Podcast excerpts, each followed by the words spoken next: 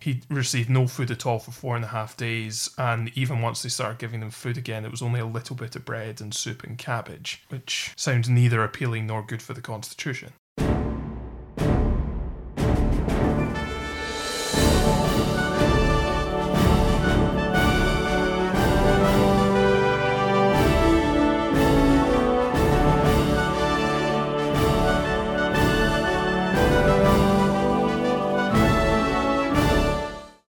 And welcome to another episode of For You the War is Over, a podcast on Second World War prisoner of war escapes, hosted by me, Dave. and me, Tony. And in this episode, we have an escaper by the name of Andre de Grange, who was a member of the Fighting French Navy. Now, Dave, when you sent me this report over, I had a look at it and I looked at the capture date. So, 13th of September 1942, caught in Normandy. And I couldn't think why there'd be a member of the Fighting French Navy captured in Normandy on that particular date. Now, we're obviously familiar with Dieppe of August 1942, but mm-hmm. I wasn't really aware of much else going on on the French coast. So, this has No. been quite a learning exercise for me. So, I went to have a look to see if I could find the background of this. And the background is this is that de Grange was part of Operation Aquatint. Not one I'd heard of. Normie. But then we've had a couple in the last series that we hadn't really heard of. And this was an operation by the 62nd Commando Unit, undertaken over the night of the 12th and 13th of September. It is known in many circles as being an utter disaster, and we'll see why very shortly. But I wanted to see why these kind of operations were going on. So I had a look back. So 62 Commando had formed something called the Small Scale Raiding Force,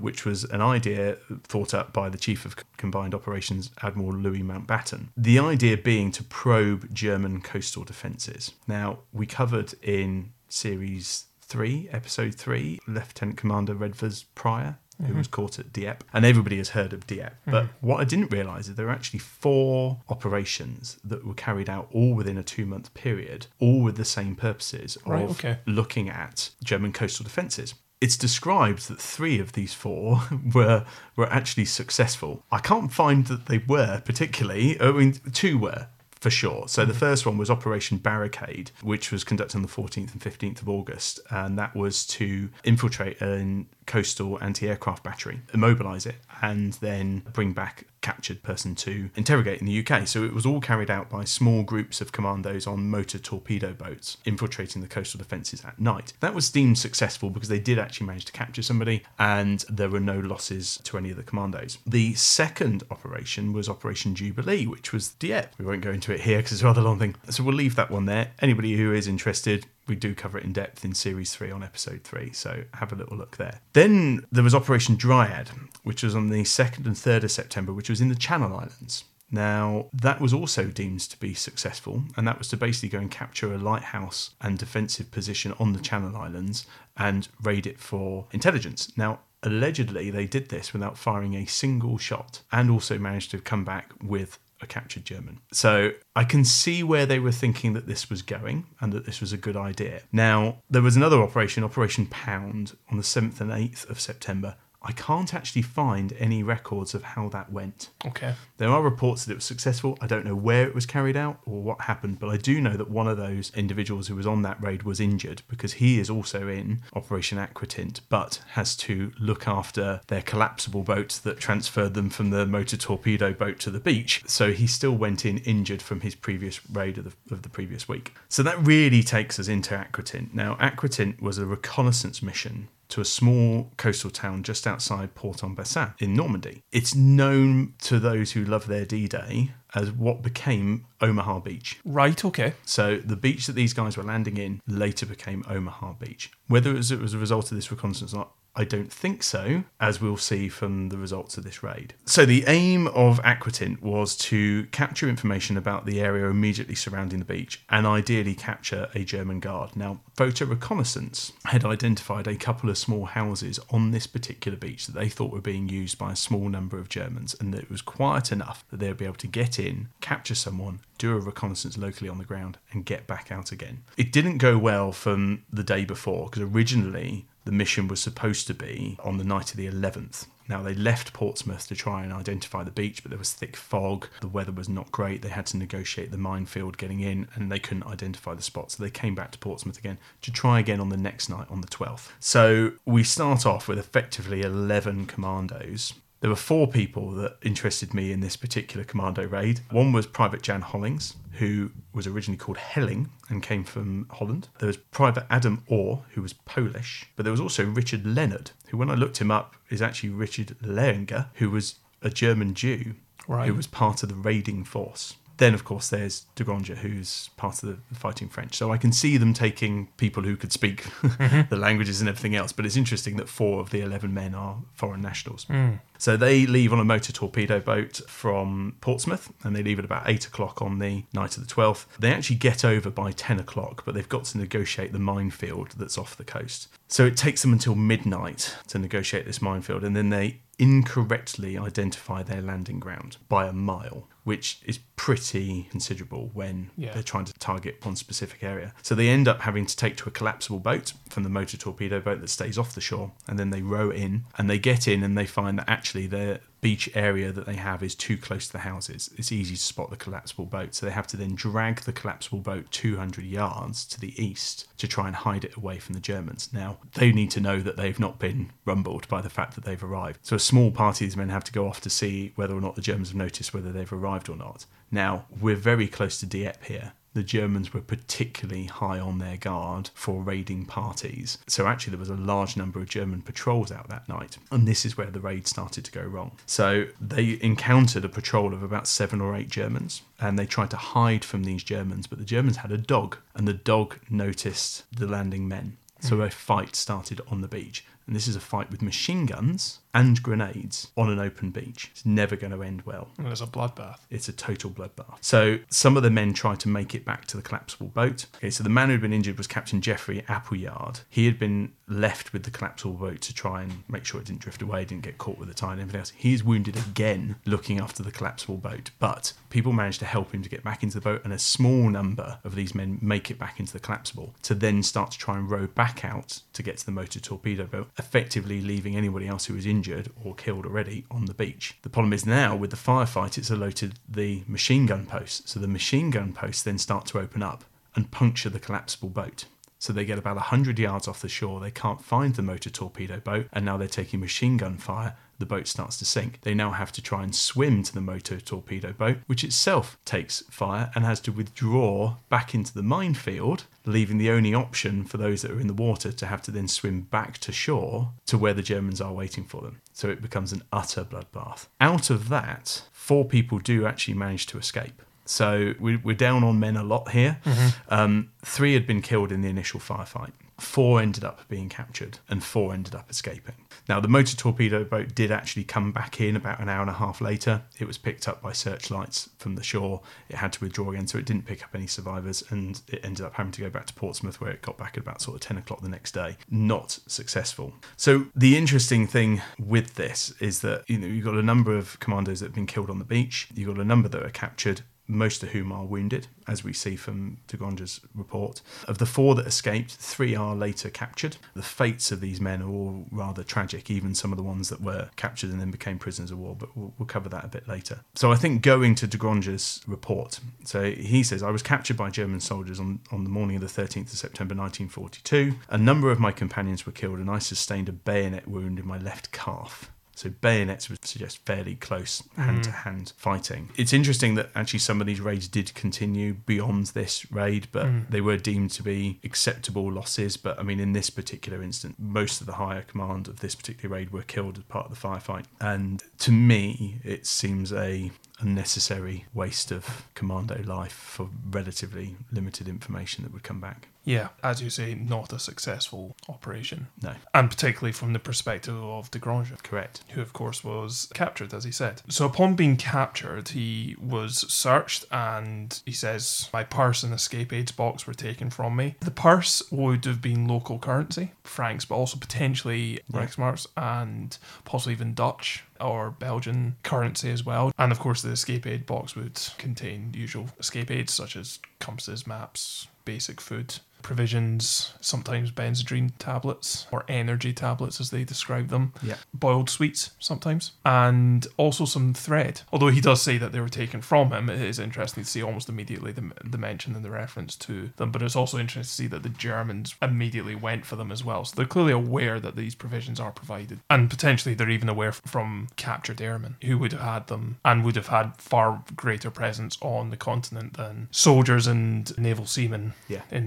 1942. There would have been a far greater concentration and presence on the continent of downed airmen. And having been searched, he was then taken immediately to the guard room and then taken by truck to Caen nearby. Now, he says on the f- morning of the 14th of September, I was examined by the Gestapo, which is not a great start, but it's also not particularly common for recently captured prisoners of war to be No. immediately interrogated by the Gestapo. But I think the context of the missions and operations that you have just described Yeah, nighttime commando raid when there's been a number going on in various different areas, it would have surely flagged up with the higher German authorities that Now, what is interesting is he says immediately my sleeves and tunic were ripped open, and my captor seemed anxious to find concealed identity cards and maps on my person, of which I had none. That's fine that he didn't have any maps or concealed identity cards, but it's very interesting that that's immediately what the Gestapo went for, which again suggests that they have previous knowledge of how these provisions were hidden on the person of a serviceman. yes, After a couple of days of interrogation by the Gestapo, a couple of days later, he was taken to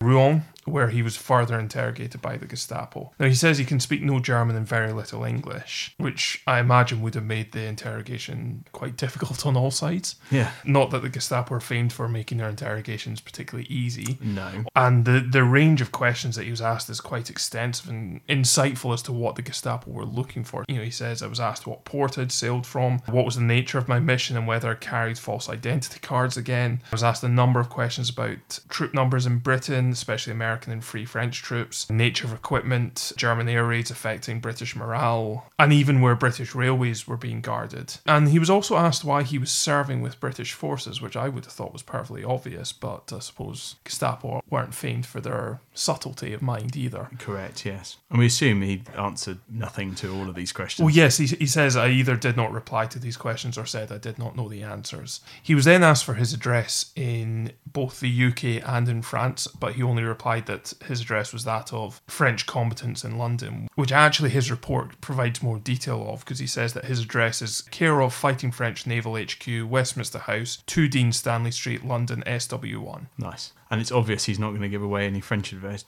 because it could have repercussions for his any family that's left in France. Well, exactly, yes. So, having survived interrogation by the Gestapo for a couple of days, his wound was then dressed, and after about three weeks, he was taken to Wilhelmshaven by train, arriving there on the 20th of October 1942. So, that's just over a month since the raid. Yeah.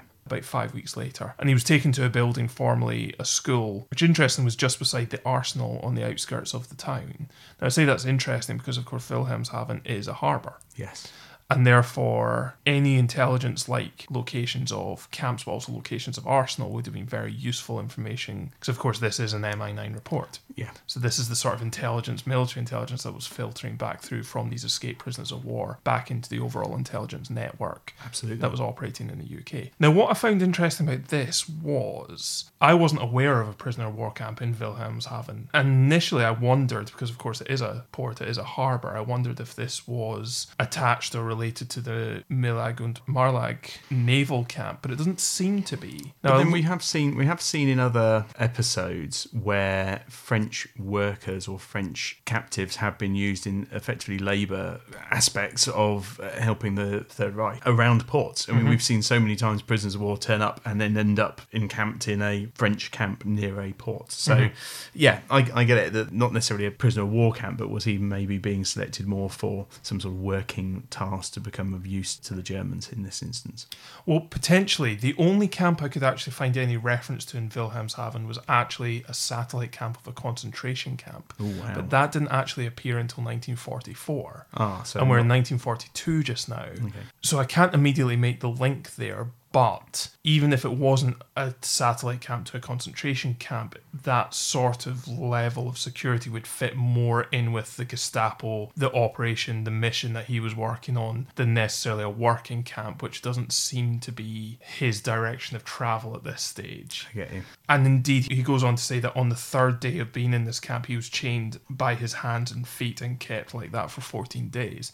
Now, we have kind of come across that before, hmm. and from memory, that is a retaliation to the Dieppe raid, Yes, I think you're right. where Germans who were captured by the Canadians raiding at Dieppe were found to be bound, mm-hmm. and therefore this was a retaliation, and a number of prisoners of war were actually forced into this for several months at a time. Mm-hmm. And the timing of that would make sense given that the raid he was captured on was part of the overall Dieppe Yes. raiding series, if you like. But also, of course, in October 1942, we're talking about only two or three months after Dieppe, so the timing would make sense for him to have been bound and chained by his hands and feet, in line with what other prisoners of war did experience at this time. And his treatment in general seems to have been fairly brutal. He received no food at all for four and a half days, and even once they started giving him food again, it was only a little bit of bread and soup and cabbage, which sounds neither appealing nor good for the Constitution. And of course, he was kept in solitary, stating that my only opportunity of seeing any other prisoners here was while going to the lavatory. And on one occasion during an air raid, I saw no other Frenchmen. I had no opportunity of speaking with the prisoners whom I did see. So they're keeping them under very Close guards. close guard. So after about a month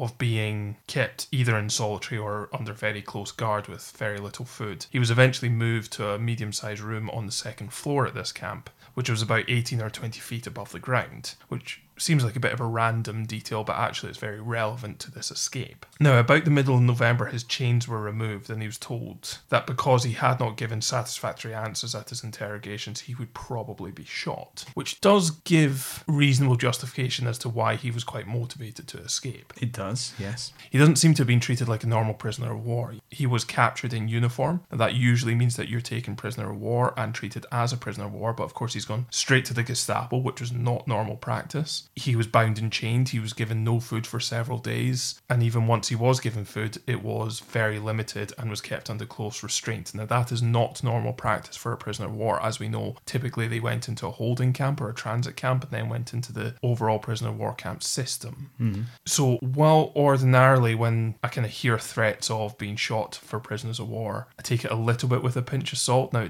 it did happen on occasion, course, famously with the Great Escape, but also occasionally when they were escaping itself and didn't heed the warnings. But typically, you were not lined up against a wall and shot for being a prisoner of war, particularly not before you've even been put in a camp. So, this is out of the ordinary treatment for a prisoner of war. Yes, you're right in that instance. Although I haven't covered particularly the fates of the other people on the on the raid. As I mentioned a few minutes ago, four had been captured, four had escaped. Well, actually, three of those who escaped were later recaptured. Two that we mentioned previously, so Jan Hollings, uh, our Dutchman, and Adam Orr, our Polish gentleman, they were later captured. There are no records what happened to Okay. them. There's no records of them becoming prisoners of war, only that they were recaptured. So I think we can draw our own conclusions. Yes. Yeah. And it's not lost to me that both were from occupied Correct. countries. Now, the other interesting one was Captain Graham Hayes. So, Graham Hayes was one of those that was captured, not along with Duranja, but he was one who had escaped initially on that night, but was then later recaptured a couple of days later. Captain Hayes, he had been unable to reach the motor torpedo boat on that night when they were trying to get back in the collapsible, and he started to swim away from the shooting, but he came ashore and managed to evade capture and eventually made contact with a local French family who provided him with some civilian clothing and, and contacted the French resistance. He was taken by train after several weeks and reached Paris, and then he was moved along the escape lines to the Spanish border, arriving in October 1942. He actually crossed into Spain,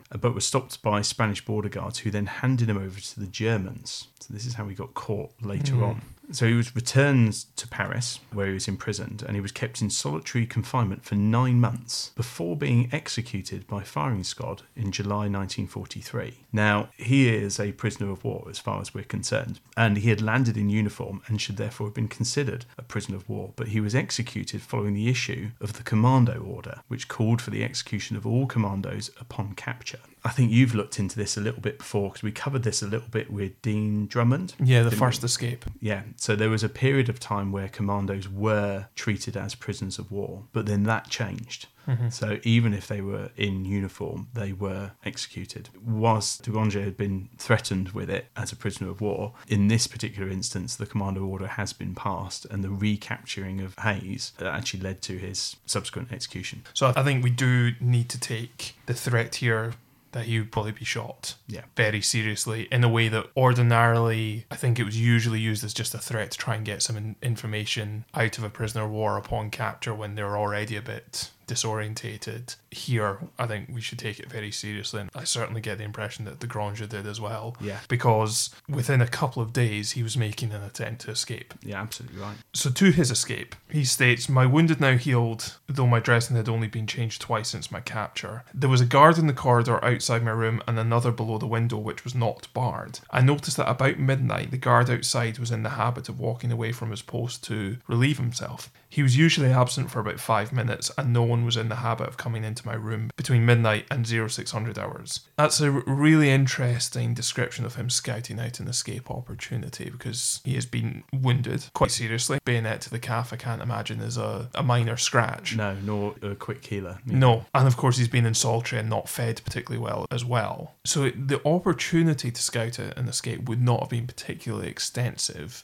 but he's managing to find small windows of opportunity that he might be able to make an escape. So he then takes the straw strip mattresses from his room because there were two beds in there. Although he was in there by himself, there was two beds. So he mm-hmm. takes the mattresses there and makes a straw rope with the straw that, that was stuffed inside the mattresses. He scattered some straw on the floor of the room to deaden his footfalls so that if the guard outside was listening, It's a good plan. yeah, very Yeah, smart. plan, yeah. And then took the strips from the covering of the mattress and fashioned them into a sort of rope like cord that he could use. And then about midnight on the night of the 24th of November 1942, when the guard outside had gone to relieve himself, he tied the straw rope round a radiator in the room and fixed a piece of cord to it. He then jumped out the window, which of course we said was not barred, mm-hmm. and slid down this rope. By then pulling on the cord, he brought the rope down after him and threw it clear of the building. So he's then removed evidence of his escape, thus giving him better opportunity to get away. And we've seen the results of not doing that with the, the Vatican escape, Yes. which we did in series three, where they unfortunately had to leave the rope hanging. So mm-hmm. obviously, the moment a guard comes back, it's obvious that something's happened. By this, it's great. He's managed to hide the fact he's gone. Exactly. Now, in their case, they were only travelling about three kilometres through central Rome, but nonetheless, it makes a huge difference if you can remove the evidence because he's then bought himself effectively six hours because the room isn't going to be inspected for another six hours till six in the morning. Yeah. He was wearing battle dress with a pair of felt shoes and he had with him a stud compass. Now, that's again MI9 provided. Hmm. And he's clearly managed to get that through all the searches. I mean, you know, we said earlier about how they were ripping open his shirt and the cuffs to try and find identity discs, but they didn't think to look at the buttons. Yeah. And so he's managed to get that through, and that clearly is going to be extremely useful. And he'd also managed to save some bread from his prison ration. Now, we've already discussed about how little food he's getting, so in order to have saved bread, Yeah. says a lot for his Levels of energy. levels of energy, but also his mental strength to resist the temptation. to eat it. Yeah. He says, I also had some idea of the direction I needed to take because I'd noticed carefully the position of the sun at sunrise and sunset. And so he walked out of Wilhelmshaven, walking west into open country. That's very, very smart. Well, it's very naval as well. I'm sure. Yes. You know, it's part of your, your navigation. I mean, he'd served 13 years in the navy. Yes, so he had. It would make sense that he would scout out which direction he's going to. It would, but it shows a clear mindset to anticipate the potential need for locating himself and the direction of travel that he'd need to take. Because, of course, if you're on the coast, as of course it being a harbour it was, hmm. you've only got three directions of travel, not four. Correct. And so he needed to make sure he was properly orientated because the last thing you want to do is take the wrong direction and end up in a heavily guarded harbour having just escaped from the Gestapo. Probably would not have ended well for him. No. So the again, it's the mindset, it's the preparation, it's the thinking ahead that he's showing even under extreme circumstances that is really coming out in this report for me. Now, the reason why I said that a compass would be so useful is because he then immediately takes to foot. Now, he says for the next stage of my journey, so the next couple of days, I walked only at night and never upon roads. So he's going cross country here, mm-hmm. we which have is se- we have seen that. we have well. seen that before, but that makes a compass all the more necessary because you're not following routes that already exist. You're having to find it for yourself. And indeed, he even resolved to avoid all villages and only to approach farms when absolutely necessary. So, a couple of days later, in the morning of the 27th of November, he came to a farm in the Netherlands, somewhere east of Groningen. Actually, he's making quite good progress here hmm. Hmm, Wilhelmshaven to uh, Groningen. is about 120 kilometers. Now he does say it's east of Groningen, and therefore he hasn't quite Yeah. made it the full 120 kilometers. Well, he's reached the Netherlands, so he's clearly gone a fair distance. So he's making very good progress at this stage, which again, in the context of the injury, the lack of food, the access to food, but also the lack of recovery due to the lack of food makes it actually very impressive the rate that he's going at. Now, this Dutch farmer spoke very little French, but he did offer him some food and shelter, and also gave him some civilian clothes, all of which are extremely helpful, of course. Now, he did ask for directions to Utrecht, but de Granger says that he was afraid that he might betray me, and so I continued on my way but avoided Utrecht. After a time, I came to a large river, which I think was the River Rhine, and here I found a small boat tied up to the bank by a cord. I loosened the cord, crossed the river, and tied the boat up again on the other side. Calling, Nice. That's diligent. yeah, yeah, very kind. Yeah. But then I suppose a, a boat adrift would also attract attention if you just left it. So Yes, you want to minimise the. the idea that there's somebody up to something in the area. Yeah, exactly. He also managed to get some food at a couple of local farms. And of course, he's now in the Netherlands, so he is in much friendlier territory. And so the, the possibility of getting food from these farms would have been greatly increased having left Germany. So continuing on, he eventually reached Belgium, and there a farmer offered to lend him a bicycle. Lend a bicycle. Lend a bicycle. I mean, I don't know when he planned to get it back. We've, At least it wasn't stolen. I was going to say we've encountered an awful lot of bicycle theft in the last series. Well, actually, for all of the series, Yes. we have a, a high rate of bicycle theft because, of course, it's a, it's a wonderful way of travelling large distances. But he was he was offered a loan of a bicycle. Yes. Okay, But he turned it down, thinking it'd be unsafe to attempt to travel on the roads and therefore continue walking across country. Now, you're right, we have seen a, a lot of bicycle theft over the last couple of series, but equally, it has been one of the surest routes of escape. it has. It's been a very successful way of travelling relatively unnoticed. But I suppose we're in a situation where he has no papers. So True. again, cycling on the roads, he's he's managed to get a long way. He's He got has. from Wilhelmshaven to did we Belgium. Belgium, yeah, Yeah. on foot. So not knowing yet his intended point of leaving continental Europe, he's done well. He has, just yeah. going on foot. So I could see I could see his argument in in not taking it, but it's unusual to turn down that that method of transport. Yes, especially when being given so freely. Hmm. It negated the necessity of thievery. So eventually he reached Brussels on foot, and in actual fact, he's walked about 400 plus kilometres in a couple of weeks. On limited rations. Exactly, yeah. So he really has done extremely well. So having reached Brussels, he then boards a goods train and travels for a couple of hours among some empty crates, which sounds relatively comfortable after weeks of walking. Oh, absolutely, and but also a highly efficient way of moving long distances, although Yeah. liable obviously to searching. Yeah, and this train actually takes him into France, which of course is where he's from. Having reached France, his home country, he then gets off the train and begins walking again. Not far from where he had stopped, he comes across a house where some helpers gave him some bread tickets and 250 francs. Useful. Very useful because with this money, he then buys a ticket to take him to Paris, where he arrived on the 14th of December. So we're now talking about three, four weeks after Yeah. his escape. So just shy of a month after his initial escape and three months after his initial capture. Hmm. And having arrived in Paris, he then goes to the house of a relative nearby and he stays there until the 6th of March. So he's staying another Three months. Three months, yeah, exactly. But this seems to be in quite a productive period because his relative gave him money and bought a forged identity card in the name of Jean Fournier. So the black market would seem to be alive and well in 1943 occupied Paris. So clearly there is a big advantage of being back in the home country and among family. And I wanted to pick up on that because obviously we look predominantly at British stroke Commonwealth escapers. We do, We yeah. haven't touched too much upon servicemen from allied nations such as Poland, France, etc.